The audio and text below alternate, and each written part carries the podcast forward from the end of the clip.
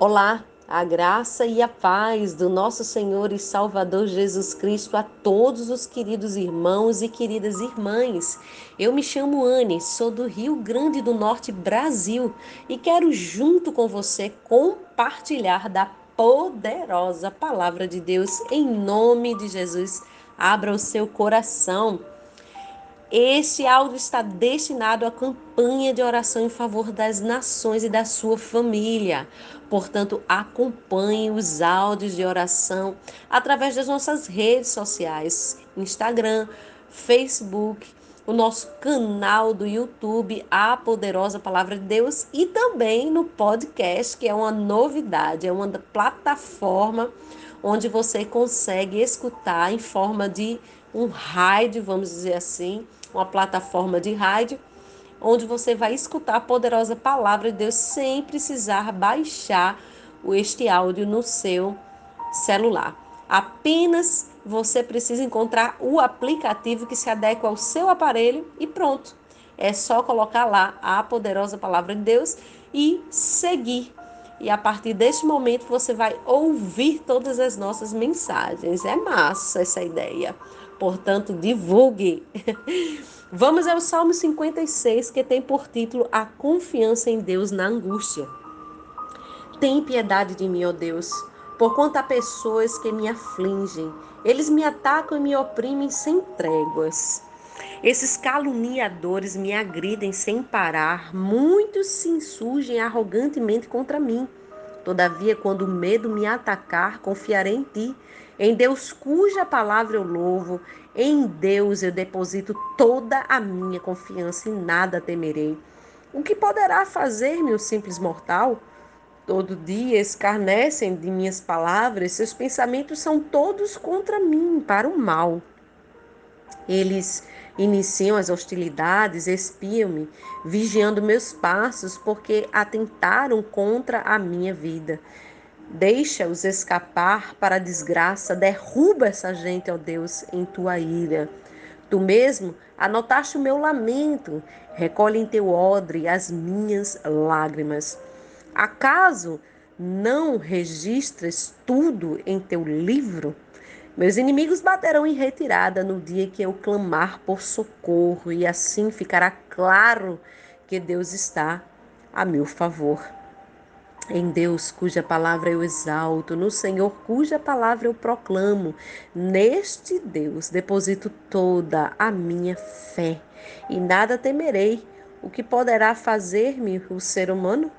Assumo Ó Deus, os votos que te fiz, a ti apresentarei as minhas ofertas de gratidão, porquanto me livraste da morte e os meus pés de tropeçarem, a fim de que eu caminhe diante de Deus na luz dos que iluminam os vivos. Aleluia! Glória a Deus por esta palavra. Nos momentos difíceis da vida, a tendência humana é ficar desesperado e procurar qualquer tipo de solução. Nos dias atuais temos visto tantas agressões e violências que nos faz lembrar algumas pessoas que tentam justificar esses atos através da mentira, justificar os seus erros é, através de histórias de vitimização, porque enfrentaram circunstâncias difíceis na vida. Até o Código Penal brasileiro, como as leis semelhantes, em muitos outros países, há provisões específicas que tratam de circunstâncias atenuantes como motivo de diminuir, às vezes, até a pena dos autores desses crimes. Pois é, e a justiça, às vezes, além de tardar, também falha a justiça humana e às vezes nem salva. Quando essa intervenção não é feita da forma apropriada na proteção à mulher, muitas podem chegar ao ponto de perder a sua vida. Davi, sendo um ser humano, mostrou a mesma tendência aqui no seu tempo. Quando o jovem Davi foi perseguido pelo rei Saul, ele fugiu. O problema é quando algumas mulheres, por causa do nível de dependência emocional, elas terminam se tornando codependentes dos seus parceiros e por isso se sujeitam a esse jugo de escravidão e também a essas situações adversas. Davi conseguiu a ajuda do sacerdote em Nob e depois ele saiu do seu país e ele procurou refúgio na cidade filisteia de Gate. Há uma certa ironia nessa escolha de Davi, pois Gate foi a cidade da onde veio Golias, o campeão dos filisteus que caía ali diante de Davi naquela passagem da Bíblia. Se o melhor guerreiro da cidade não resistia à fé de Davi, foi abatido por Davi, que força de proteção ele encontraria entre esses inimigos da sua nação? O povo de Gate não acolheu a Davi, é claro. Sabiam da sua reputação de ser um guerreiro valente e desconfiavam é, deste visitante. E Davi ficou com medo de Ax, o rei de Gate. Essa história está em 1 Samuel 21, do 10 ao 12. Quando comparamos o relato histórico de 1 Samuel com as palavras de Davi nesse Salmo 56, nós percebemos o nível de luta interna. Por um lado, ele procura a solução na sua esperteza, até fingindo loucura para parecer inofensivo ao rei de Gate, como está em 1 Samuel 21, do 13 ao 14. E por outro lado, ele olhou para Deus é, e pediu a sua proteção. É, tem horas que, apesar dos temores por dentro, precisamos dar uma de doido, né? Literalmente foi isso que Davi fez quando estava em meio a uma luta, ele procurou usar sua esperteza para eh, fingir esse nível de loucura para parecer inofensivo e até que deu certo. É evidente, especialmente quando acompanhamos todos os detalhes revelados sobre Davi, que a fé venceu o medo. Preste atenção no verso 3. Todavia, quando o medo me atacar, confiarei em ti. E aí, será que isso não tem tudo a ver com os dias de hoje? Período de quarentena, muitas mulheres e homens dentro de uma casa, dentro de um lar, e que precisam vencer o medo dessa, dessa convivência. Pessoas que às vezes é, têm a pinta de bonzinhos, né? mas não são nada inofensivos. E no que se trata da violência contra a mulher, principalmente, não só a mulher tem que ter fé em Deus para vencer, mas tem que ter atitude para denunciar. Portanto, se calarmos a boca, estaremos cometendo um pecado, você mulher, que é o pecado da negligência. Davi, ele precisou falar com Deus nesse momento difícil, mas ele também precisou fugir do seu inimigo. E você também precisa adotar esse mesmo comportamento bíblico.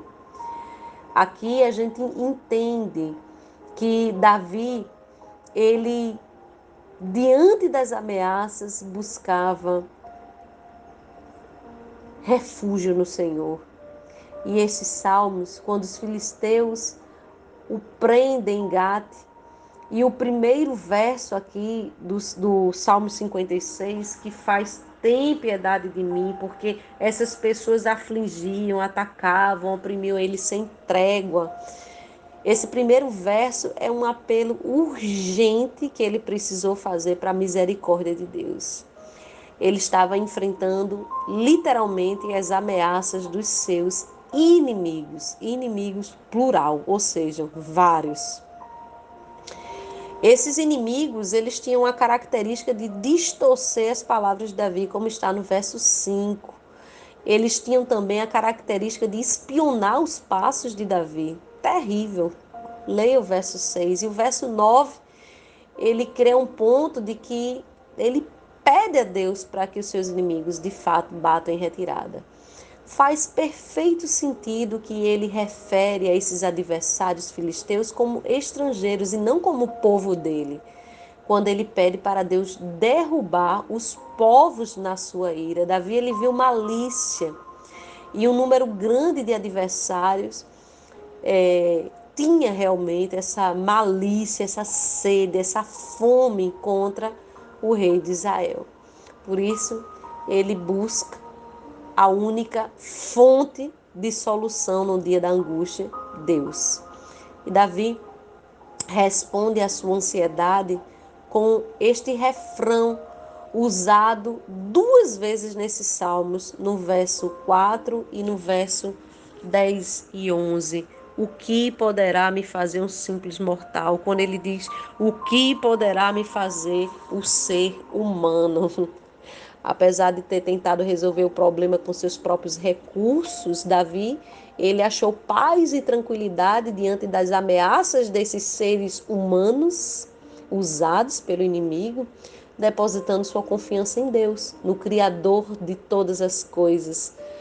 O que um homem não pode fazer, certamente Deus faz. Ele podia estar cercado por um, por um exército, um exército de carne, um exército humano, mas existe também os exércitos celestiais, amandos do Senhor, Deus de toda a terra, o Criador, o Deus forte, o poderoso, o leão da tribo de Judá. Por isso, a expressão da confiança em Deus que Davi exala nesse salmo alcança o nosso coração. Foi o que ele falou aqui neste verso, quando diz que ele deposita a fé no verso 11: deposito toda a minha fé e nada temerei. Aleluia. Pois bem, Deus havia feito muitas promessas a Davi.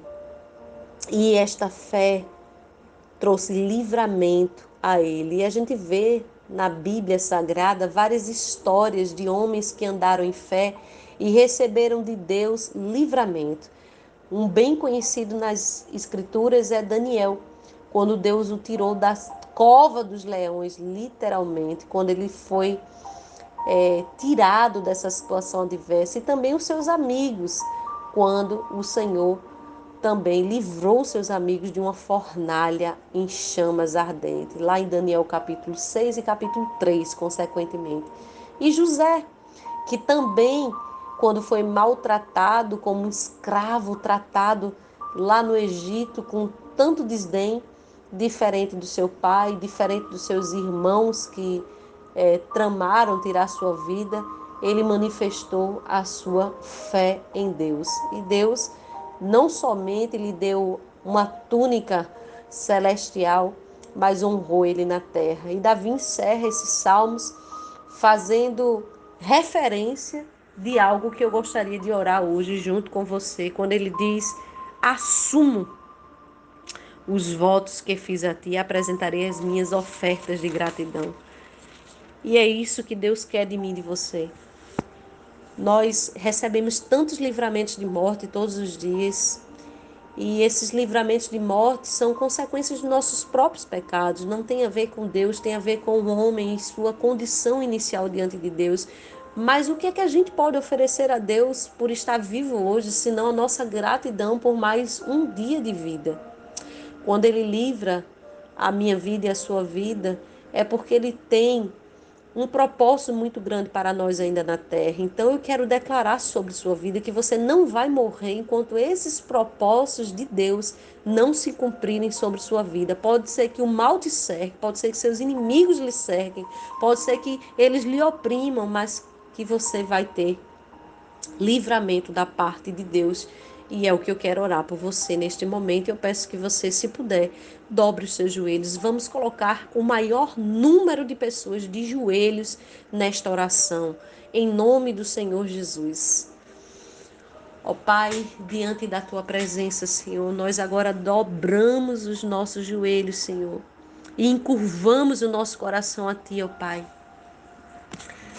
Pedimos o teu livramento sobre as nossas vidas, livramento sobre a nossa família, livramento sobre a nossa nação.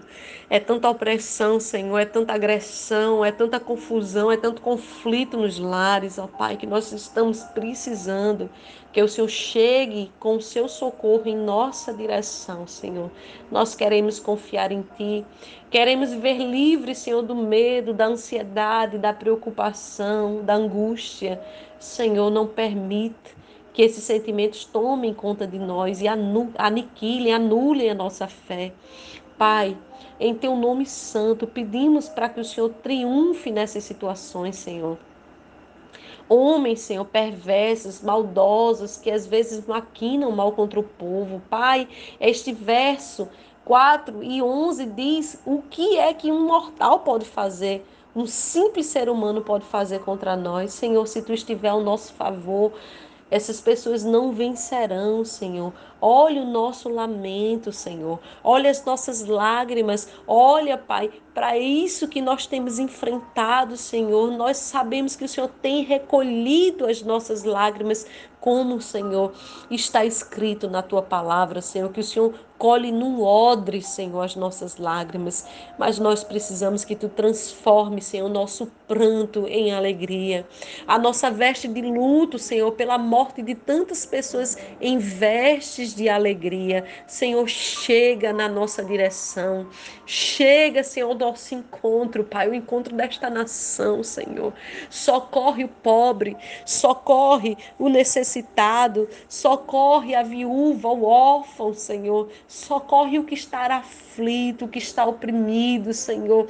Nós clamamos a Ti, Pai, te compadece, Senhor. Jesus, ó Filho de Davi, tenha misericórdia de nós. Pai, nós queremos neutralizar a força das trevas, Senhor, em nome de Jesus, e que a tua luz ilumine, Senhor, a nossa casa, ilumine a nossa nação, Senhor. Faz a tua glória resplandecer sobre esse ambiente que nós nos encontramos, ó Pai.